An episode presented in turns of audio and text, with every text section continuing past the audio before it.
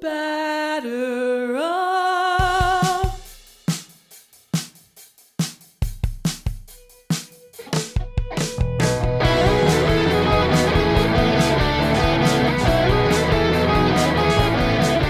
Hello, listeners. Welcome back to A Pod of Their Own. This is episode 112 of A Pod of Their Own. I am Allison McCaig, and I am joined this week by my lovely co-hosts, Linda Surovich. Hello, Linda. Hi, Allison. Sorry, they changed the voice of this meeting. Is going to be recorded.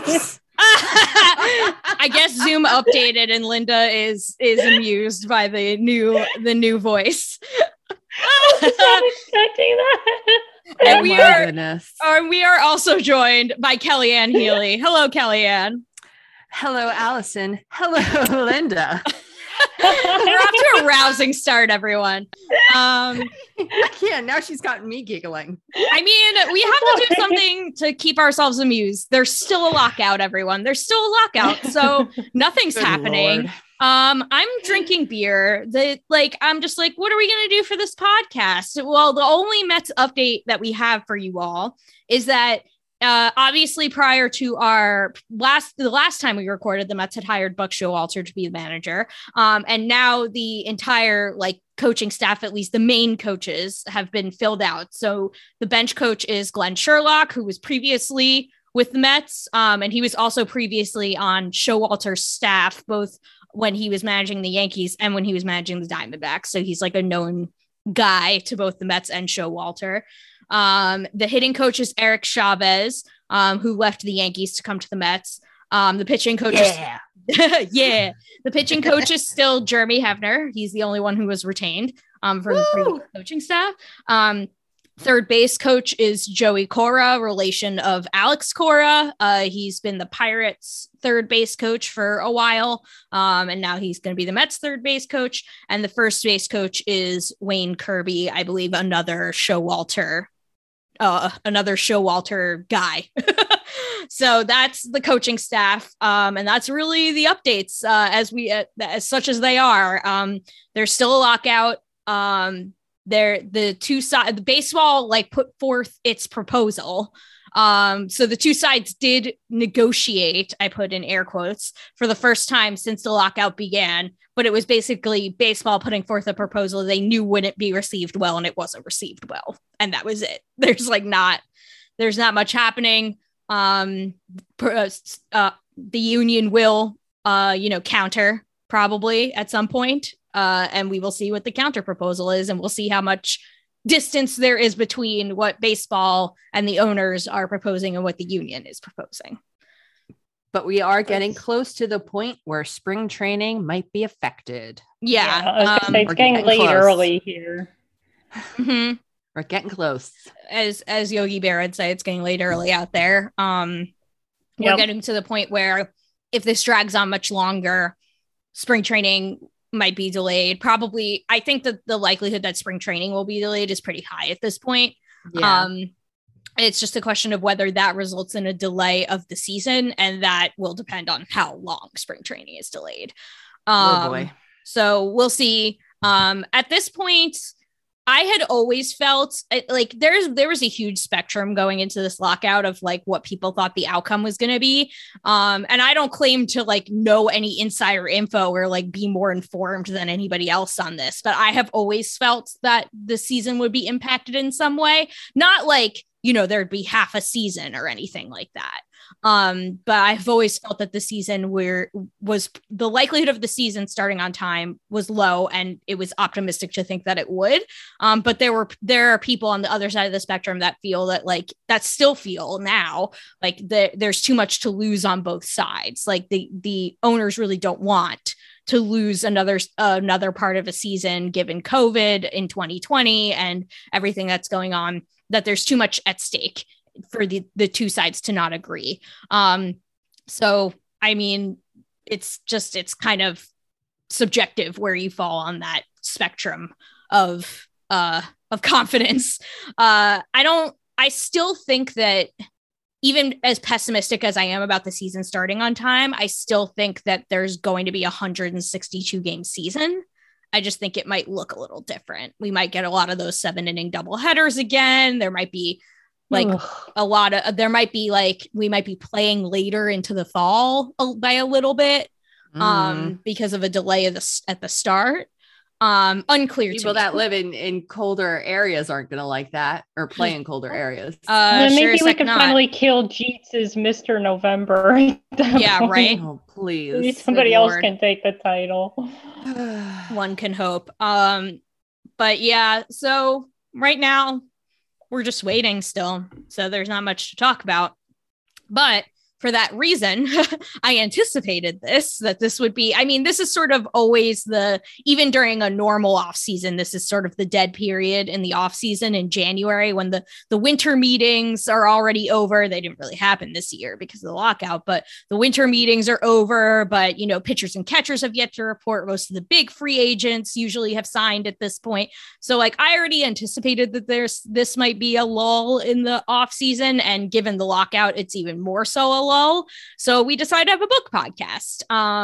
So we all read The Captain, David Wright's memoir, which was ghostwritten by Anthony DiComo of MLB.com, Mets beat writer. And I really say it's ghostwritten if he's credited. Yeah, true. He's credited. Yeah. So he wrote, he like, you know, they collaborated, I guess. Yes. Say. Even though his David Wright's author name is really big and Anthony DiComo's name is really small. I feel really kind of bad about that because it's like, you know, that DiComo like wrote it.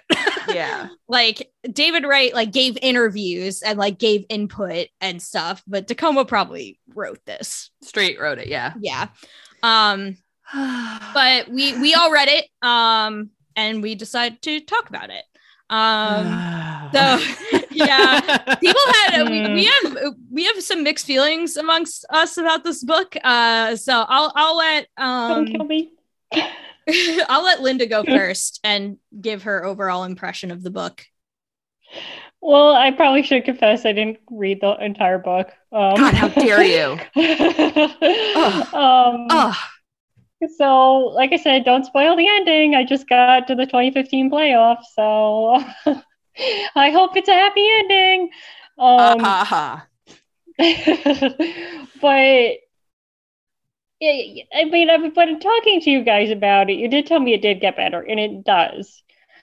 But for anybody who's considering reading this book, start on like chapter, like I don't even know. Like after he makes his debut, after I want to say maybe like the 2013-ish chapter, like because literally nothing happens up to that point, and it's god awful.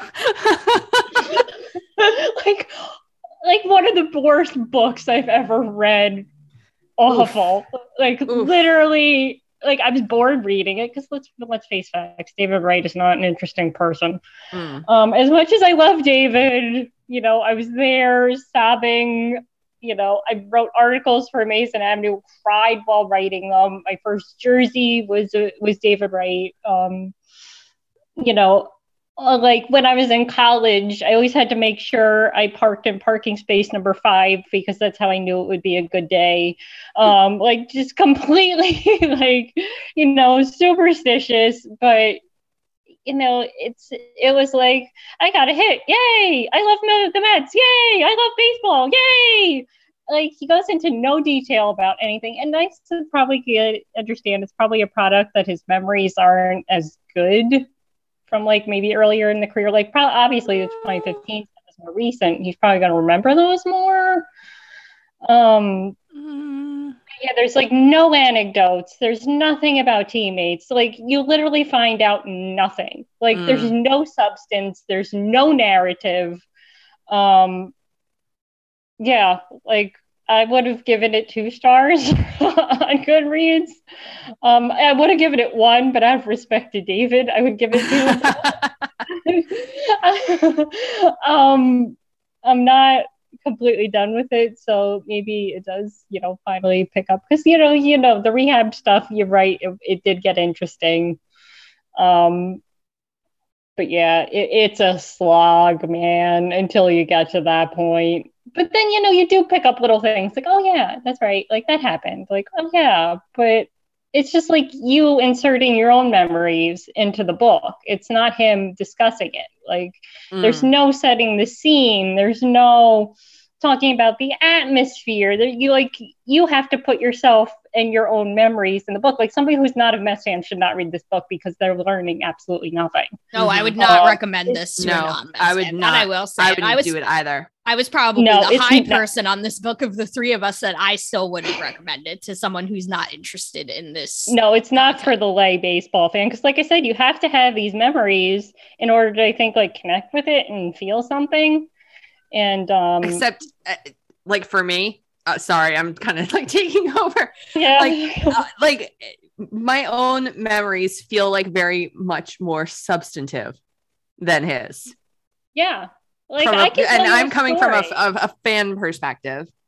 So like, I can tell you a story. Like, I always sat down the third baseline to, always watch Wright play. Like, I can tell you, like I said, I parked in parking spot number 5. I don't know if it was a product of DiComo's writing because he's not a storyteller. He is a reporter. Like, there's just no, building it up and putting you there. I think it's a combination of both. Yeah. Both that he's not an interesting person and DiComo's not a storyteller. It's interesting because going in, I didn't expect that to be a criticism that I or anyone else would have of this book of like DiComo's not the right person for this, but now I do feel that way.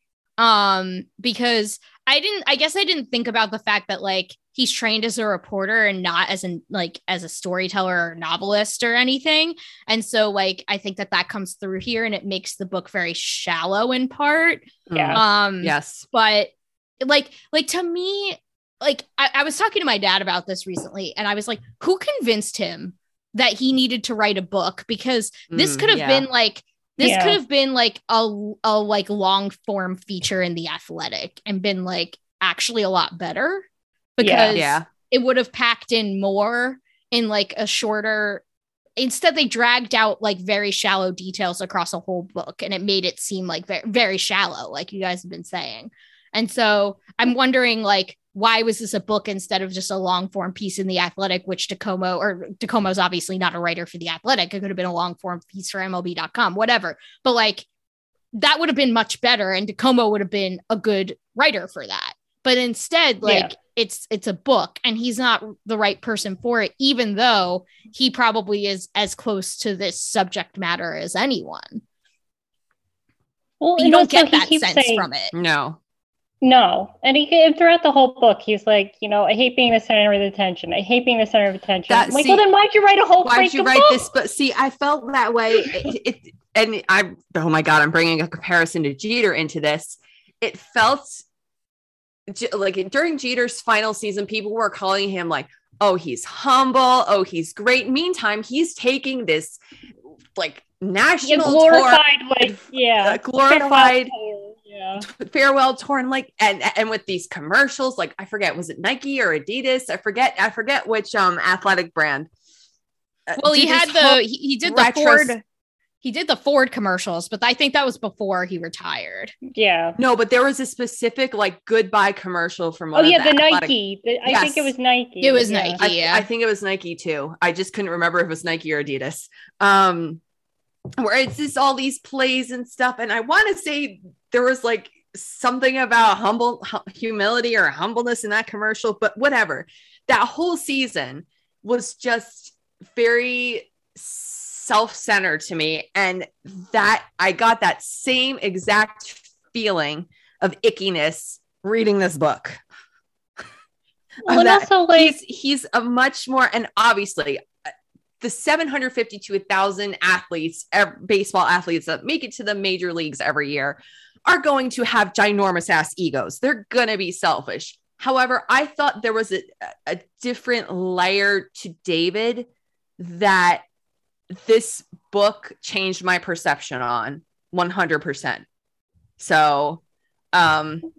To me, it's still David Wright in a book, in just in like book form. Like, you're not getting anything of substance. He's not going to say anything bad about anybody. Yeah, that's the thing. Is like he's not going to trash talk. Like, that's the thing. Is like, if you want something spicy, this is not it. If you want something spicy, this is not it. You're not going to come here for any sort of spice because it's David Wright. He's too nice, I guess. Yeah. To ever say anything bad about the Wilpons or like anything. Even the part because even the part where, like, the infamous not a superstar, the infamous not a superstar interview, like Wright's reaction to that is very mild. It's like he's like, he was like, I admit that it hurt my feelings a little bit, but I was like, oh my god, come on. Like, I know Fred, and he was just frustrated, and he even thought back to all the nice things he had done for me, like when my grandmother died, and he hugged me, and I'm like, oh come on. But I mean, like, honestly though, like, I think so. I originally rated this 4 on Goodreads, but I knocked it down to a 3 because I think a lot of the things that you're saying, I don't necessarily disagree with any of them. So I do think that I overrated it at first out of respect for David. But I will hold fast my 3 because I think for me, and this just might be the way that like I rate, like how I approach like rating books or like, you know, media in general. But for me, it's like an expectations minus reality sort of thing. And like, I did not actually expect this to be all that good to begin with. So I was sort of like, this about met my expectations. 3 stars, like 3 stars is like, this is fine. Like, met my expectations, whatever. This is what I thought this was going to be, versus a 4 would have been like exceeded expectations. And a 5 would have been like blew my expectations away. And 2 would have been below expectations. And 1 would have been way below expectations, you know? So I was like, you know, like sports biographies, they're almost all like this. Like there are ones that are not like not this. That deep.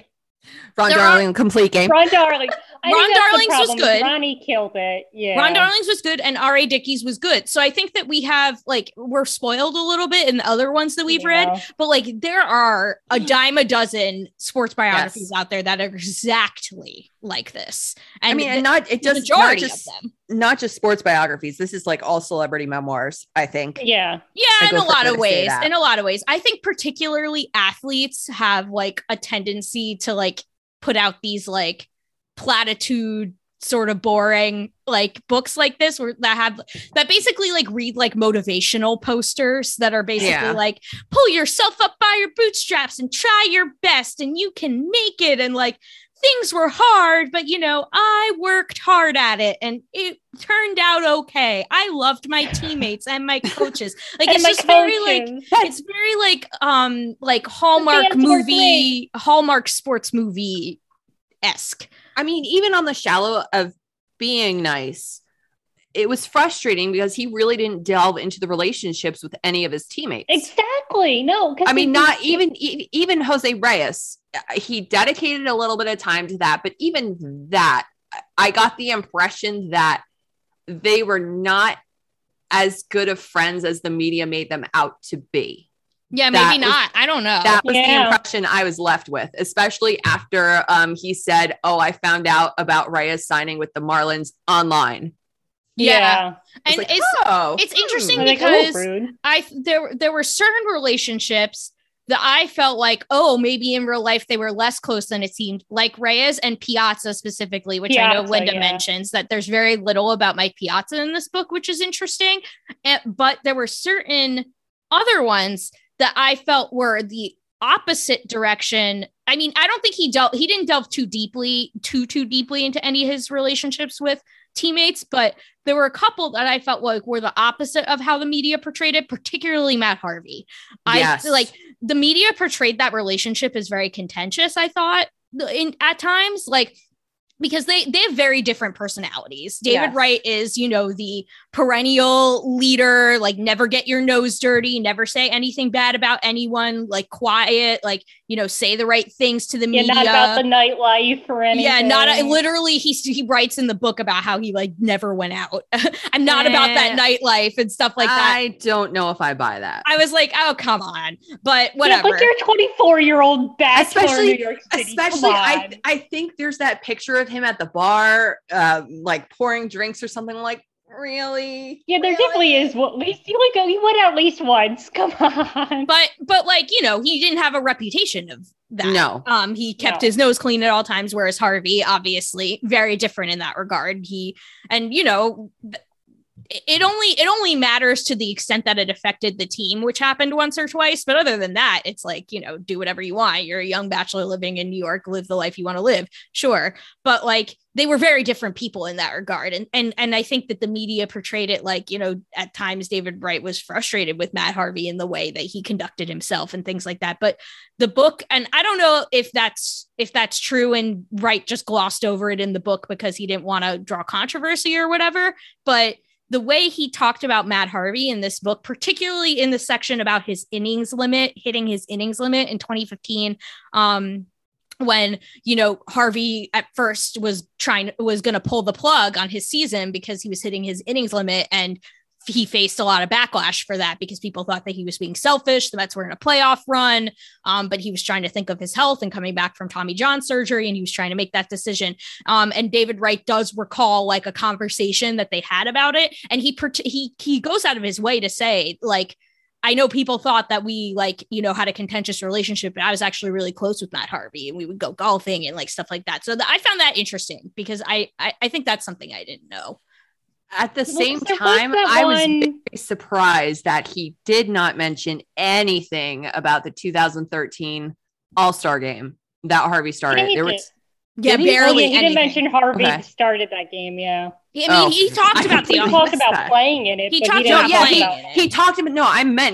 about playing in it, but there was like barely any mention. See, I completely missed that one sentence mentioned. That's like very shallow. Like Tom Seaver and Mike Piazza were there, and he mentioned zero of that. Yeah. The teammate that he talks about the most in this entire book is Joe McEwing, which I found interesting too. I think Beltran he talked about a lot. But Joe McEwing was the big one. This book made me miss Joe McEwing in a way I didn't expect. I was like, oh damn, I miss Joe McEwing. He was great. I loved Super Joe, but that kind of bothered me. Like, maybe it's only me. Like, maybe it's only a sentimental fan thing that we have. Like, even when we did the Ultimate Millennium Tournament, we broke it down into brackets, and it ended up being 5-year brackets, and it ended up working out perfectly because it ended up being the Piazza era, the David Wright era, then it was like the Santana era, and then the Jacob deGrom era. So it's like, it was perfect the way that works out. And so it's like, you know, there's always that passing of the baton, like, you know, went from Piazza to Wright and then Santana, and now, you know, Jacob deGrom. And so maybe it's just us that needs that, but like, he was there for Mike Piazza's last game as a Met. And I was like, and he never mentions that. Like, you don't say like how that impressed you as a rookie to see this. The team was going nowhere in 2004, and yet Shea Stadium was packed to say goodbye to Mike Piazza, and cheering and chanting his name, and like just an endless curtain call.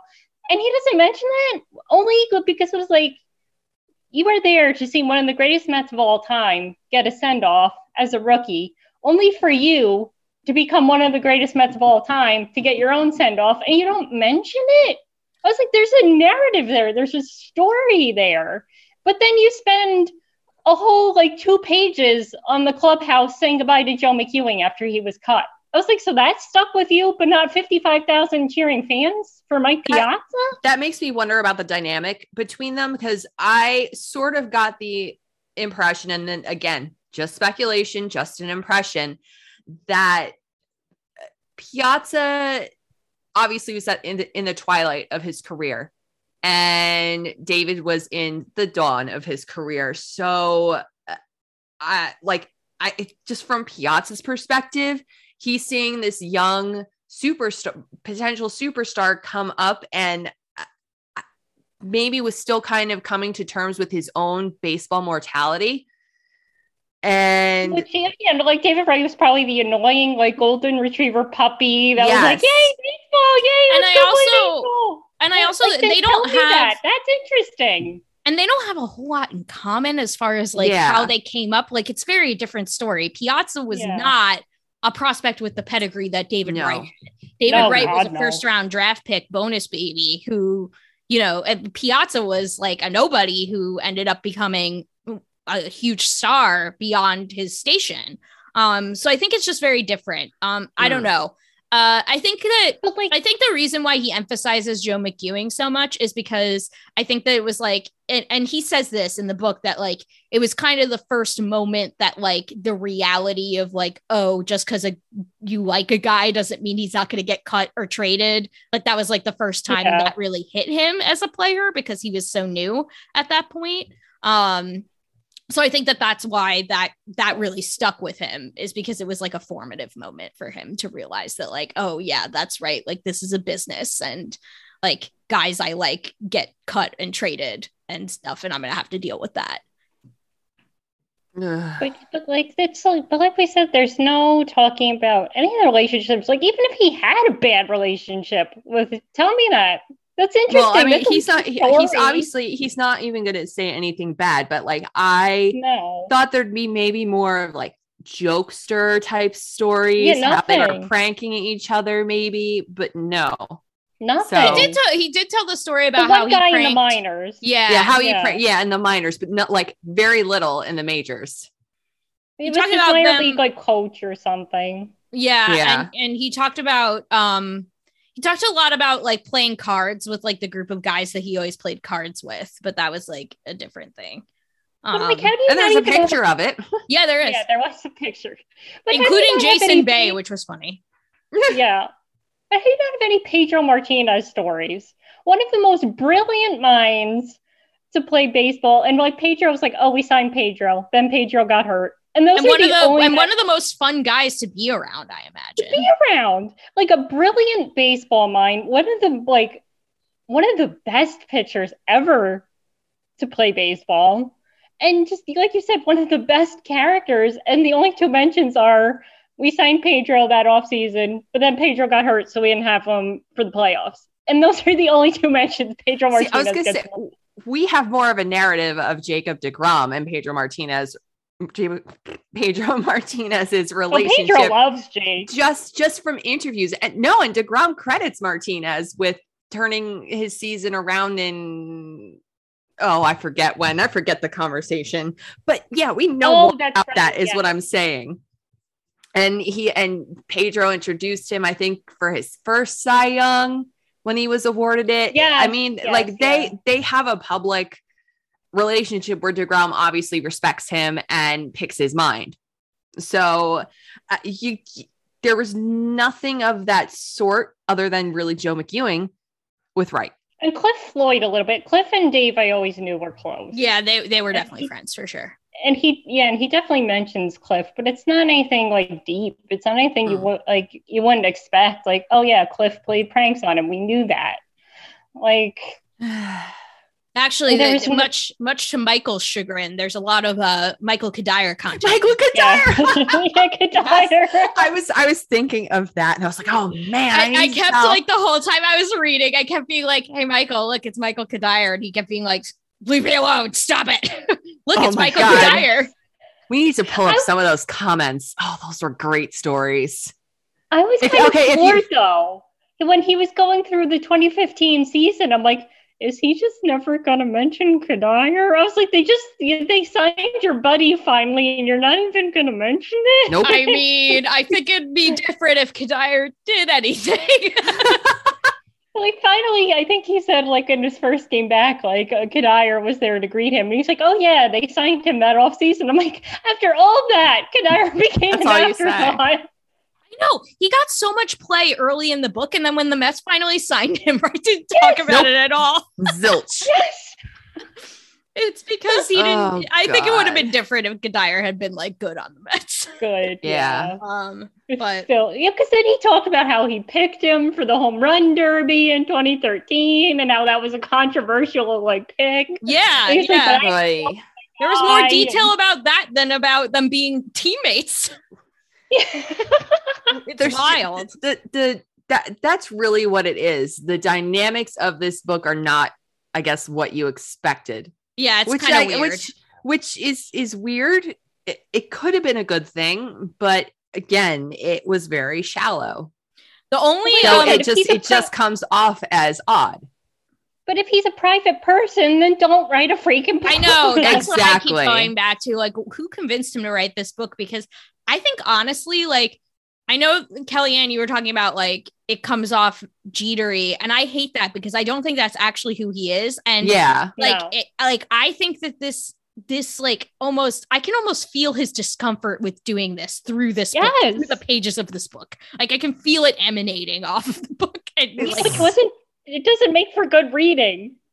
The only anecdote that I actually like maybe chuckle, like laugh out loud was, and I don't know, Linda, this might be beyond where you got to. I can't remember, but I think it is. Yeah. It's toward the end of the book. It's after he needs, it must be after, because like, so he had the spinal stenosis. And then after that, so this is kind of like, there were two kind of bits in my mind that were like sort of interesting insight that delved deeper than just like, you know, this happened and this happened and this happened, which was most of the book. Yes. I thought the most interesting parts of this book were where he got into like really his mental struggles. And there were kind of two sections where that happened. The first section is where he talks about the mental effects of getting hit in the head by Matt Cain, which was rough to read because I was there. And so that brought back a lot of like horrific memories of watching David Wright drop like a sack of potatoes and like crying because I thought he was dead.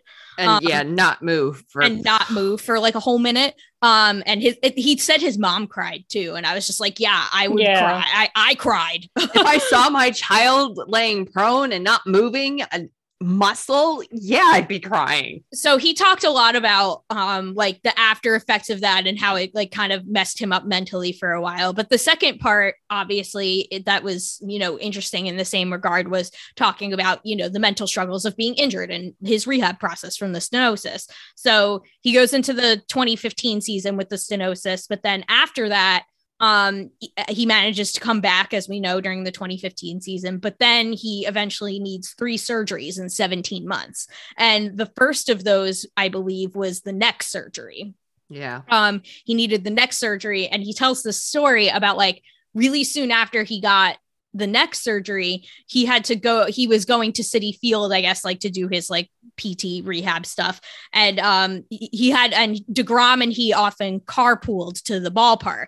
And so DeGrom picked him up and he said, like, seriously, you can't drive too fast because like I just got neck surgery, so you can't like drive too fast. And so DeGrom was going 20 miles an hour on the FDR Drive, and Wright tells the story about how like cars were like beeping at him and they were beeping at him and stuff like that on the highway, not realizing that's literally Jacob deGrom. So I thought that was pretty funny. Even if it was Jacob deGrom, they would still flip him off. Oh yeah, it's New York. They definitely would. And I think Wright said that. It's like maybe they knew it was Jacob deGrom, maybe they didn't, but I don't think their reaction would be any different either way. So I think that's places to go moving. 20 miles an hour on the FDR Drive. Good Lord. At least he listened. Mm-hmm.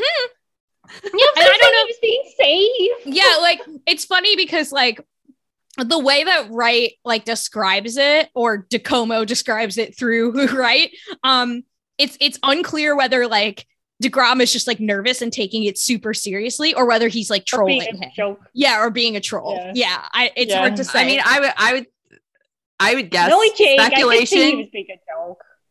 I think both. Probably both. Yeah, like I would say, like he probably legitimately didn't want to do anything to get David Wright hurt, but he probably took it to the extreme. Yes. All right, I can't drive too fast. How's this? I'm just gonna be grandma. But yeah, I mean. He didn't know what to do that. He'd have to have the right turn signal on the entire time.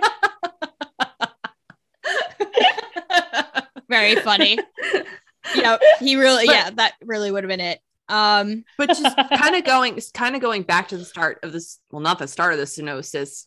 No, actually, it can be considered the start of the stenosis in 2011, where he initially was injured on that play with Lee.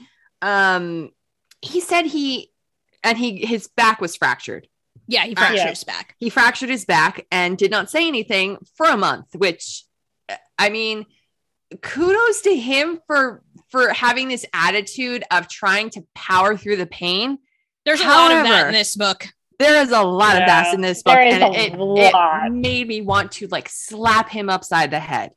However, that's not, well, obviously that was a bugaboo, but the big bugaboo was when he said he had gotten checked up by Dr. Robert Watkins after the Lee collision, and he was, Watkins probably like gave him the all clear, I guess, or wait, let me look. I received a checkup in Los Angeles with final expert Dr. Robert Watkins, whom I liked and trusted enough to head back to for a second opinion 4 years later. So that first time around, Dr. Watkins didn't catch this fractured back.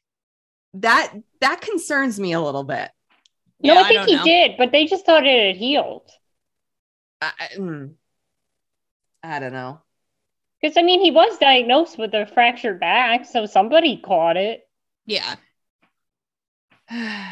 But, like, it's the like, powering through the pain, like, really, I mean, it's a theme throughout this book of, like, he takes great pride in, like, not going on the injured list in his career. Yeah. And, like, and Lindy, I think you made the note, like, it is actually remarkable looking back at how healthy he was earlier in his career. Yeah. Like, you don't appreciate that, really. He was like, there, like, every day. Because when you think about David Wright's... for granted. When you think about David Wright's career, you think about the stenosis and its premature end, but you don't think about like how he literally played like every single game before that, basically. I think he said it was 2006, 2007, he played 160 games. Yeah. Which is wild. Yeah. So oof. There's a lot of him like taking pride in the fact that like he was not on the injured list and like playing through like minor injuries, but that really comes to a head like in the aftermath of the stenosis, because he like reading about how much pain he was in the aftermath of those 3 surgeries in 17 months was heartbreaking, honestly, because it like basically there were times where his wife had to tie his shoes for him because he couldn't bend over to tie his shoe. Like, and like, that's the point where I'm kind of like, bro, are you insane? And he like talks about how like, he didn't tell the Mets how bad it was. Like he was like, oh, if I told them how bad the pain was, like I knew my career would be over. I was like, yeah, your career was over. Yeah, like how can you manage this? I mean, he is insane. Yeah, I mean, there's no other way to say that. He in order to some kind of bananas to try and power through that and to fight that. And there's part of that you admire, that I admire. But again, there's another bigger part that's just like, man, come on. Like, seriously? Face the facts, face reality. Yeah, but I'm sorry. As an athlete, this is all he knew. To have to, to give that up. And he always said, I always thought I would retire Matt and go out on my own terms. So it's probably hard to come to grips with that. It's not. No, and I agree with that. Fairy tale ending that you're going to get. Yeah. But I think it just harkens back to that original fractured back injury that kind of started all this. He said in the beginning that the way that's where healed, it started. He already had a narrowing of the spine canal. And then to heal, the fractured vertebrae widens, so then that made the spine thinner than it already was. Yeah. So then he had to do all those exercises to like strengthen the core, so that way it would support the spine better. But it just didn't work. Yeah. And then eventually he did have to face the music, and the last part of the book talks about figuring out exactly when the right moment was to have his last game. And like, I thought the most touching moment in this book was when he talks about that and like setting it up perfectly. Like, obviously you want to do it at home. And then he talked about how he didn't want to play his final game behind Jacob deGrom because he didn't want to make an error in the field and hurt deGrom's chances of winning the Cy Young, which I was like, oh my God. It's heartbreaking. Like, he knew he physically couldn't field, and he said like during his like he talked about this in the chapter where he talks about his last game, about how like he was like praying that they wouldn't hit the ball to him. He was like, please don't hit the ball to me, please don't. But didn't they? I thought they did. Yes, field the ball. He killed one grounder. Yeah, he did. And he fielded it cleanly. Yeah, he fielded it cleanly. He did. I think the other fortunate thing that made that possible, that final game, was that the Mets season was lost at that point. Yeah. It didn't matter. If they were like, say, in a wild card race, that couldn't have happened. Yeah. And he talked about that in the sense that, because obviously the Mets weren't contending anymore, but he said he specifically didn't want to play the Braves because they were contending, and he didn't want to like impact like the playoff race in any way. So he purposefully picked the Marlins because the Marlins were also not contending. The Marlins. But then that Marlins. Game ended up being a very stereotypical Mets-Marlins game. Oh, this is the game that wouldn't end. Oh, my God. And everybody was just like, come on, end. Come on, I had to leave before the end.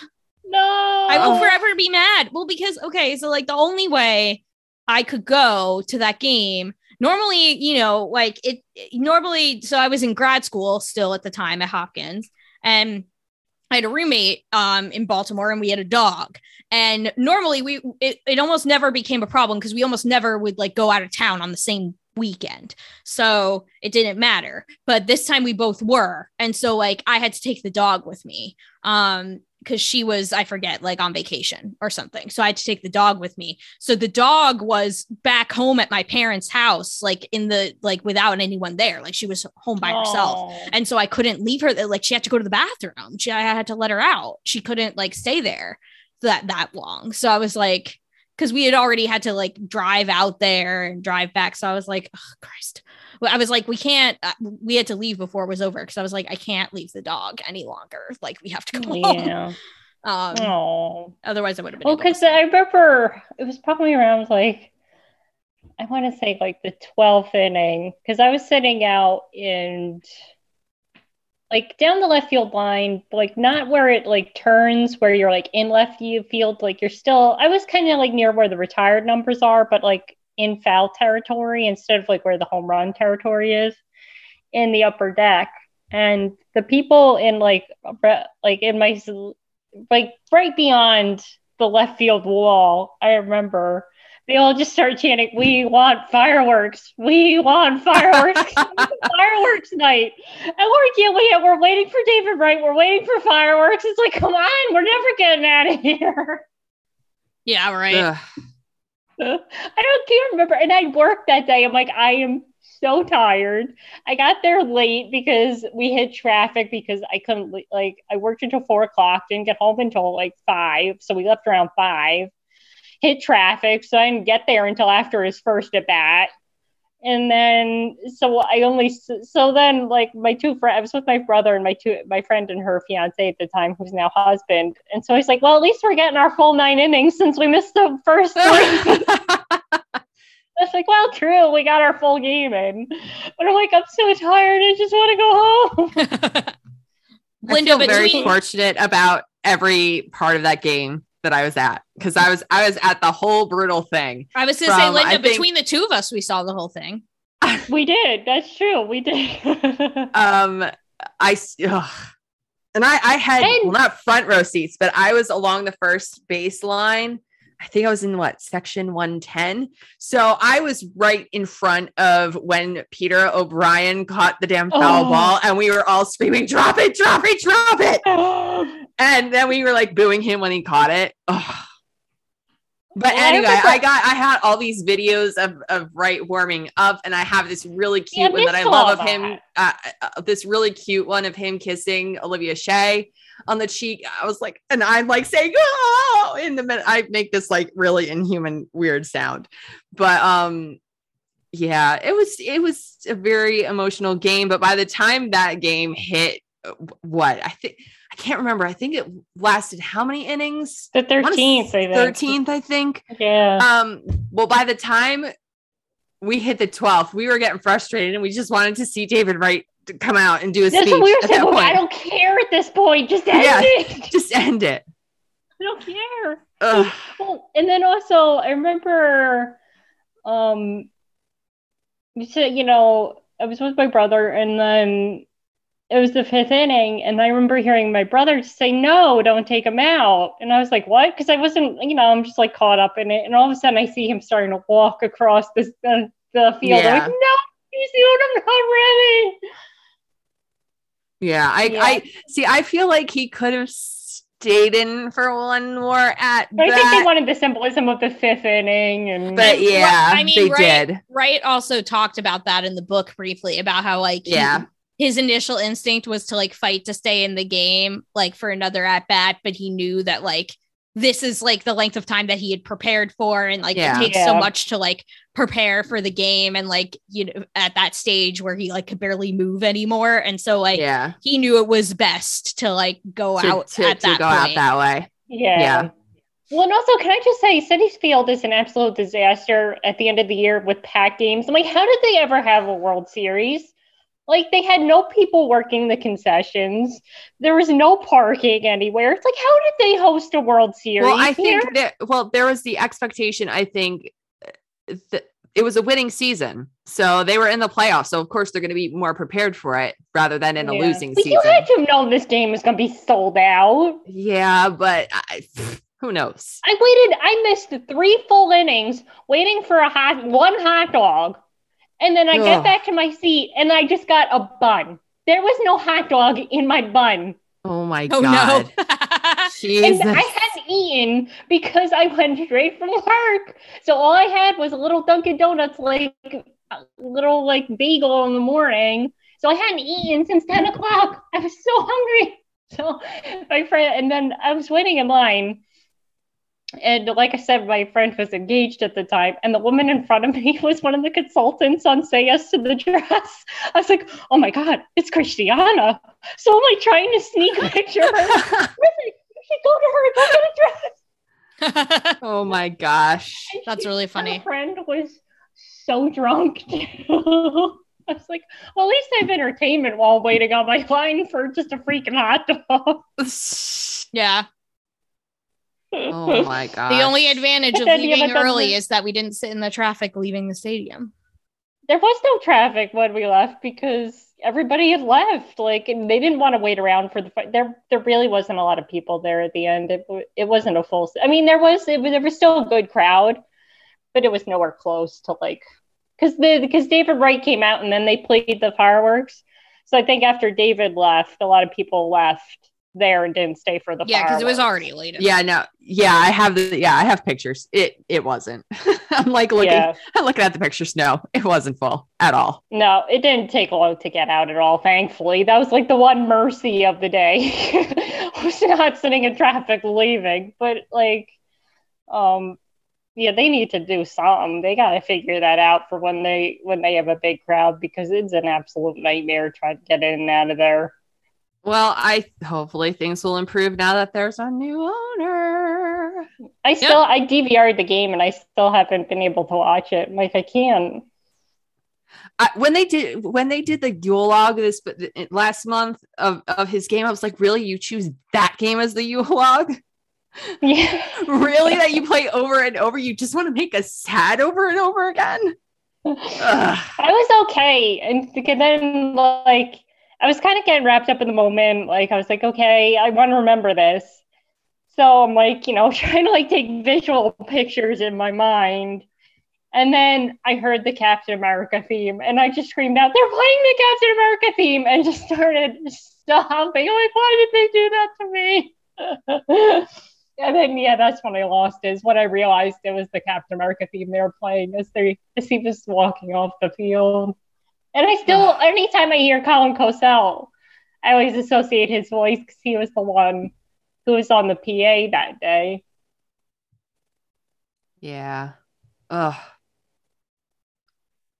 He did a good job. I even tweeted at him, like, you did a good job of bouncing. He was like, I was so nervous. He was like, I didn't want to screw it up. But anyway, going back, because this turned into like all of our memories too, which our memories have more substance than this book. Thank you. Oh.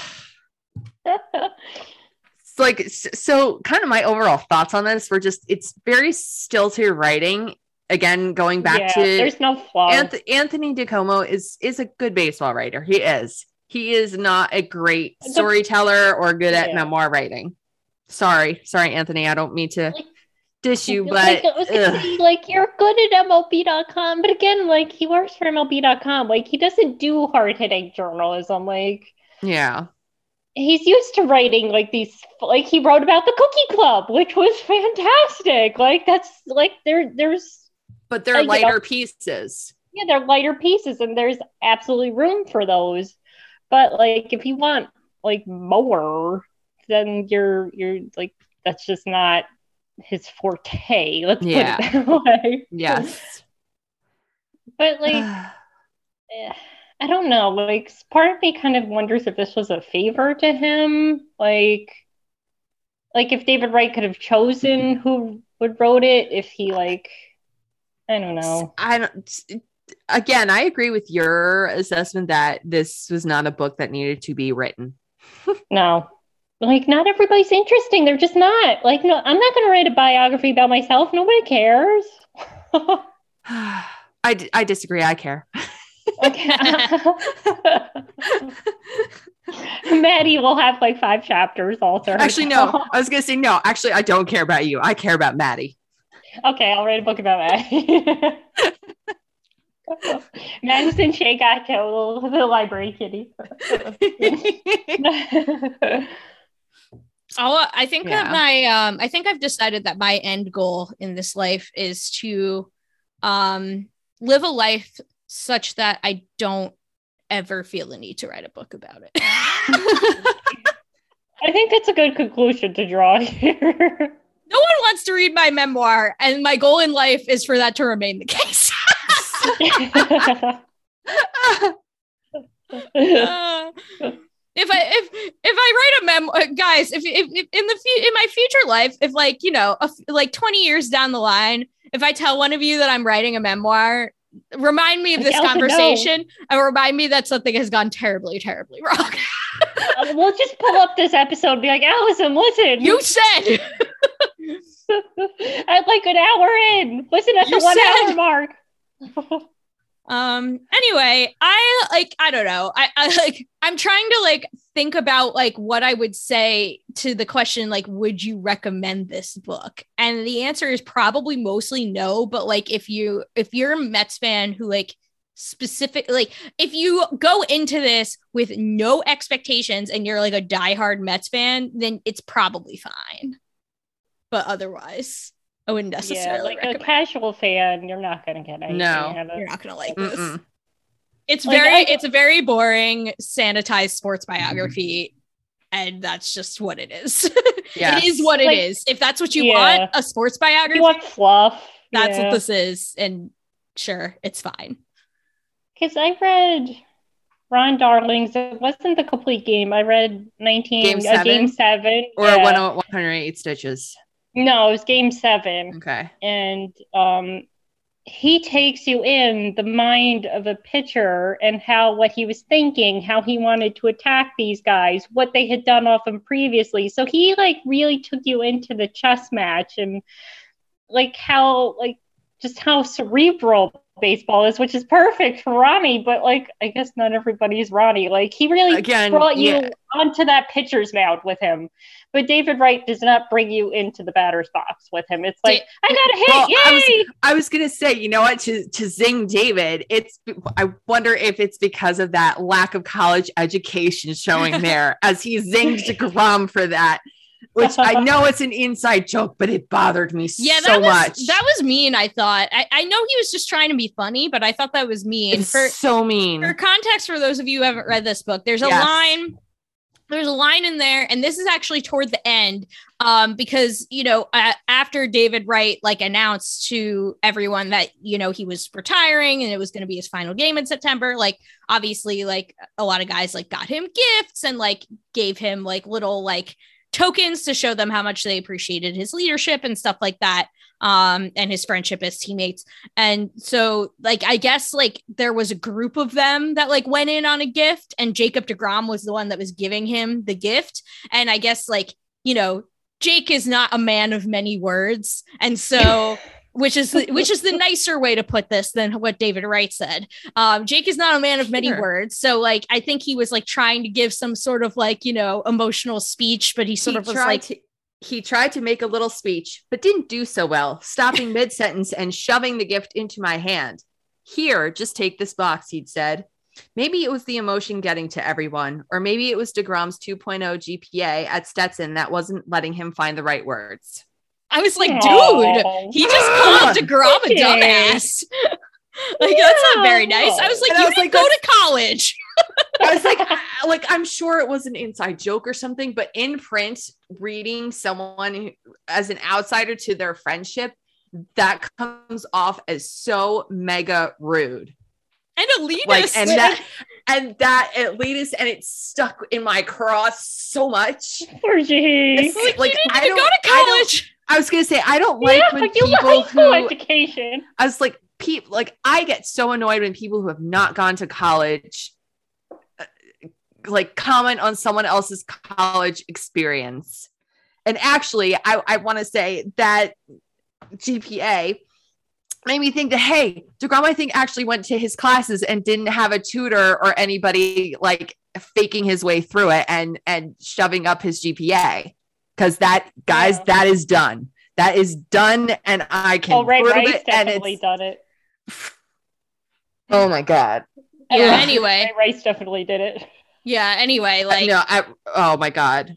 But point being, I was offered to be one of those instructional people for the student athletes, and let me tell you, it's basically you're going to classes for them. It is, and you get paid $1,800 a class. At least that's what it was at the time. Oh, no. You couldn't pay me enough to do that stuff. No, like I have my own crap to deal with. I can't deal with theirs too. No, right? And it's like. It's pretty intense too. Like, I'm sure. Really? I have to do all of this on top of my graduate work? No, thank you. $18. And it isn't even close to what you should be paying me for this. Yeah. Anyway, sorry. I could wax poetic on that for a while, but this is not the time nor the place.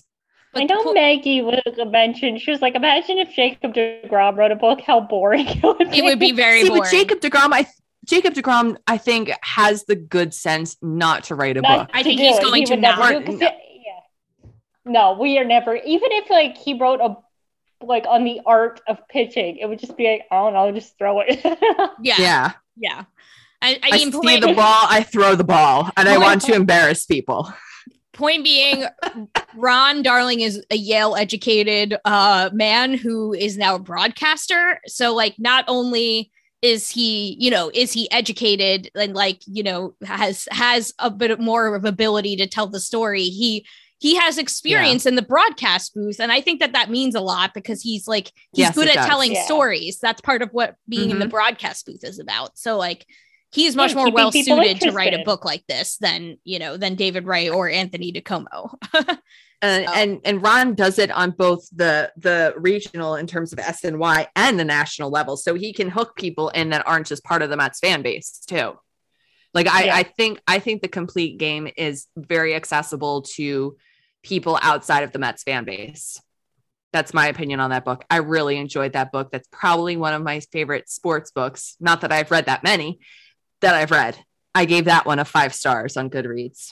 And I think like Ron is like, and this comes through in his broadcasts too. Like the way he talks about himself, you think he was like some middling, like nobody pitcher, but he was good. He was a really good pitcher. But he always was way too hard. He had the highest BWAR on the 86 Mets. Highest. I mean, I'm going by BWAR and not FWAR. FWAR is different, but still. Of the pitching staff, that's right? Best one on the team. Of the pitching staff? No, it was overall. Oh. Wow. Just period. No way. I'm going to just double check on that, but it was period. Let me just go check. Like I know, to make sure I'm not bullshitting here. He did say, you know, it's like Game 7 is really hard for him because it's hard to reconcile his personal failure with the team's success. So he was like, it's taken him a while to come to terms with it. And he was like, how do I celebrate like one of my, like, the worst personal failings. But he was like, but overall, the team, you know, it was the best day for the team. And so he was very, like, you know, cerebral and talking that through and, like, talking his emotions through. And so maybe that's what also lingers, is that he failed on the biggest stage. And maybe that's just something that he never came to terms with. Which, yeah. I mean, that's tough. Also, I was incorrect. He was third overall in 1986. He was the best pitcher. It was Keith Hernandez, Lenny Dykstra, and then Ron Darling. I was going to say, for him to beat out all the position players would have been something else. It would have been impressive. That would be huge. Yeah. But yeah, I think going off of, he was higher than Doc Gooden. Yeah. Doc Gooden was just the talk of the town at the time. So yeah, that was what surprised me about the 86 team on that front. Yeah. I can see, but the next person who's writing a book, I can see it being Pete. Oh, he would also have a boring book, I feel like, even though he probably I think he would be more boring than Wright. Yeah, well, because he's the same thing, like, yay, baseball. I love baseball. I love my teammates. I love my coaches. I love the home run derby. I've played baseball my entire life. I've literally never done anything else, and it's the only thing I know how to do. I wrote baseball. I wrote my third grade essay that I wanted to be a Major League Baseball player, and I got a bad grade. But then I became a Major League Baseball player. Yeah, there you go. We wrote Pete Alonso's memoir. Right there. Oh, and man. I think polar bear. I almost want to say we wrote Pete Alonso's memoir should be the title, but that kind of belies the actual subject of this podcast. Yeah, like the 3 seconds we talked about Pete. Yeah. Actually, kind of almost that almost kind of fits, because we found Wright's memoir kind of very unsubstantive. But yeah. But speaking of substance, we can end the show with a little more substance with walk-off wins. Yay! Where each of us talks about something that is making us happy this week, baseball related or otherwise. Linda Cervich, what is your walk-off win for this week? My walk-off win was my mama's birthday over the weekend. Yay! So my birthday was the 4th, but then we didn't celebrate until the weekend. So then we all went to my parents' house. And then this past weekend, again, we went all to my parents' house. And then my little niece and nephew were there. And Emily is on light duty. You know, that's very important. You can't turn the lights off too soon, or you can't turn back on too early. Got to make sure all the candles are out. It's a very important job. And then Danny helps blow out the candles. Again, very important job. Can't leave any candles lit. So it was just, you know, spending time with my niece and nephew is always fun. And I've convinced Emily to, God willing, to finally go to Citi Field this year. I'm like, oh, do you want to go to Mets game? She goes, yeah, that would be fun. So She wants to go, because we were going to take her in 2020 and then couldn't. And then she couldn't get vaccinated last year. So finally, hopefully, we will get Emily to a Mets game this year. But happy birthday. Nice. But the main thing is, it was my mom's birthday. Happy birthday, Mom. I hope you had a good day. Yay. Happy birthday, Linda's mom. Happy belated birthday. Yes. It's the 14th. Me and her are 10 days apart. Yay. Kellyanne Healy, what is your walk-off win for this week? God, I don't even know. I had a really good cup of hot chocolate just now. I mean, that's a perfectly acceptable walk-off win. It's a good one. It is, especially it's freaking cold outside, so that's perfect. Actually, no, my other one is that my second semester of graduate school started today. So I'm excited for that. I'm actually really excited for one of my classes. It's going to be a heavy reading semester for all of my classes, but one of the classes I'm taking is international youth literature. So we're talking about kids literature from across the globe, and I've already learned a lot, and I'm in the first week, so I'm really excited to go from module to module and learn about different countries, because we're breaking down countries every couple weeks. We're doing Spain, France, India, Japan. I think two others that I can't remember at the moment. But we're going to be talking about manga at the in the last. Oh, that's very module. Exciting. So yeah, there's a lot of cool literature. I'm very excited to get to read. That's cool. Yes. You, I have to tell you, library school does kind of take you out of your comfort zone of what you're used to reading. It does. People like think, oh, it's this really easy degree. Oh, it's like so unnecessary to like librarianship. And it's really not. Yeah. I mean, it's a much more philosophy based degree than I expected. The information literacy it takes it takes to organize information, to kind of disseminate that information and make sure make sure that information is accurate, and how to determine if that information is accurate. There's a lot that goes into it, a lot. And people don't realize that. So yeah, I'm really excited for this semester. Wishing you the best of luck this semester. Yeah. Thank you. Good luck. My walk-off win this week is Michael and I got a new TV for our living group. Yay! So like the first week coming back from the holidays, Michael ended up having 3 snow days because it snowed like a shit ton in DC.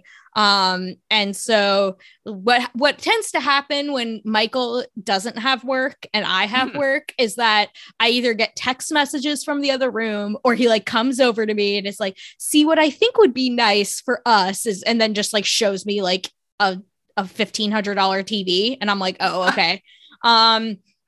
But he's been talking about wanting this upgrade for a little while now. Our old TV was like, you know, it was functional, but it was like, you know, a little bit small for the space, and, you know, not a smart TV, and just like, you know, like it's old, and like TV technology has advanced a lot in like the 10 years since that TV has existed or whatever.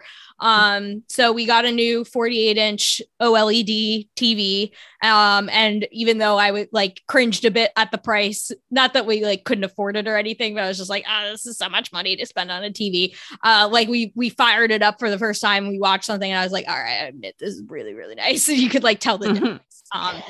The picture's so crisp. It's like really nice. So I'm excited about the TV. It's nice. It's a nice TV. Sometimes, you know, when you spend like all your time in the goddamn apartment, gotta have some nice things. I was gonna say, now mention how the Mets are gonna look on that thing. Yeah, the Mets are gonna look great on that thing. It's true. I'm excited to watch baseball on it. Haven't really watched sports on it yet. I've only watched like random TV shows that we're watching because there's no baseball to watch. Well, the Olympics are coming up. That is true. I will be watching those. Figure skating. I was going to say, I can't wait for the figure skating, the drama. But yeah. So. And curling. And curling. Watch some very high def curling. Yes. Oh my God. It's so intense curling. I can't. Ugh. Well, what happened last year was. I'm not being sarcastic about that either. No, like what happened last year is the United States and Canada were playing for the gold medal in women's hockey. And I think that came, I can't even remember what time that came on. And then it ended up going overtime, and it was really tense. And then United States ended up winning in overtime, and it was crazy. And so then, like, now I'm like pumped, like my adrenaline's going, and I don't know, it's like 1:00 in the morning. I'm like, I can't go to bed. And then the curling finals was on, and it was the United States versus Sweden. So then I stayed up to watch the United States versus Sweden, and they won the gold medal. It was like such a great night. I was like, I can't wait to go to bed at 3 a.m. watching curling again. Because I'm such an Olympics nerd. One of the few hockey games I watched was a men's Olympic game. I forget what year. It was USA versus Canada. And I just remember, and Linda, don't get mad at me. Don't say it. Don't you dare say it. No, I'm taking my headphones out. No, I can't. I'm like going to be like shaking in the corner and crying. I don't remember who won that match. I just remember really like Canada. It was Canada. Okay. They won the gold medal in 2010 in Vancouver. And I couldn't remember if it was 2010 or not. I just said I don't remember what year it was. I just remember the poor goalie was crying. Oh. I just remember watching. I was like, man, this player's really good. And I found out it was Sidney Crosby. And I'm sorry, Linda. I think I just like made Linda really mad at me forever. Yeah, I think they won. It was like a really heartbreaking loss too for the United States. I feel like it was. I remember it being very dramatic. I had like zero investment, like team wise. I was just actually fascinated to watch it. I don't know what got me in the mood for it. Yeah, well, I'm upset because of COVID. They're not letting the NHL players go this year, so I'm kind of upset about that. So we're just getting like the rookies are going to be playing the hockey. I was like, man, I kind of look forward to that because then I'm like, I don't know who to cheer for because then like Rangers are all on different teams. I'm like, do I cheer for Team USA or do I cheer for Russia because the bread man is on Russia? I don't know. Cheer for the players. Just cheer for like individual players. I mean, at that point, I don't know. But now it doesn't matter. Now I can just root for Team USA because now I got no rooting interest. Yeah, that's true. So go USA. I'll say go USA because it's the Winter Olympics. If it was not the Winter Olympics, it's just the World Cup. I don't root for Team USA. That's right. Well, if they make it. No, I if they make it all the way to the finals, I still wouldn't root for them. I'm sorry. They don't even make it into the World Cup right now. I'm so Team Italy. It hurts. I'm such an Azzurri fan. Even though my stupid goalkeeper just got COVID, that dumbass. Gianluigi Donnarumma, I so judge you. Why is he not vaccinated? I don't think so. I think half of the players are not vaccinated. Listen. On Team Italy. Listen, the U.S. men are highly disappointing, but the U.S. women are amazing. So yes, the women are like psychotically amazing. I mean, I'm a huge U.S. women's national team fan, so I'll root for the women's team. I won't root for the men's team. I don't really. So do they have like good people in the pipeline, or like are they going to continue to be good even like if? Oh, you best believe yes. They will continue because like what are they gonna do like without Rapinoe? I know I mean it's definitely gonna be like a new era but like they're like they're a powerhouse like they constantly are developing like top-notch talent all the time. It's like they're the Yankees like I won't worry stop it'll be but yeah. So yep, that does it for the show this week. Hopefully by the next time we record in 2 weeks, there will be ending of lockouts to discuss or like impending ending of lockouts. Please let us hope. Please. We don't have much more content. Please Robert Allen Dickey on high. Please. Let the lockout end. But in the meantime, while you're waiting not so patiently for the lockout to end, you can go to AmazingAvenue.com. Right now, our wonderful, wonderful minors team is running their top 25 Mets prospect lists. I think number 8 ran today. And so you can check that out at AmazingAvenue.com. Both Linda and I have pieces coming down the pike. Linda has a piece about why the Mets should sign Chris Bryant. I have part two of my Buck Showalter Baltimore perspective series hitting AmazingAvenue.com soon. So you should check those out. Check out the rest of our amazing pods. You can follow Amazing Avenue on Twitter, Facebook, and Instagram at Amazing Avenue. You can follow this show on Twitter at A Pod of Their Own. You can follow each of us on Twitter. I am at Petite PhD. Where are you, Linda? At Linda Servich. And you, Kellyanne? Oh yeah, Kellyanne's not on Twitter anymore. I am not on Twitter anymore. I deleted my Twitter just for mental health reasons. And you can find me, however, in the Amazing Avenue comments where I moderate. Yes. So come check those out. We have fun pun threads every day since we don't have anything else to talk about. All the more reason to check out the Amazing Avenue comments because now that's the only place online you can find Kellyanne. Ooh. Oh, boy. So, yeah, but you should subscribe to the podcast wherever you get your podcasts from. Please rate and review the show. It really helps people find it. The original intro and outro music to this podcast is by Bunga. Let's go Mets. And don't forget, there is no crying in hockey.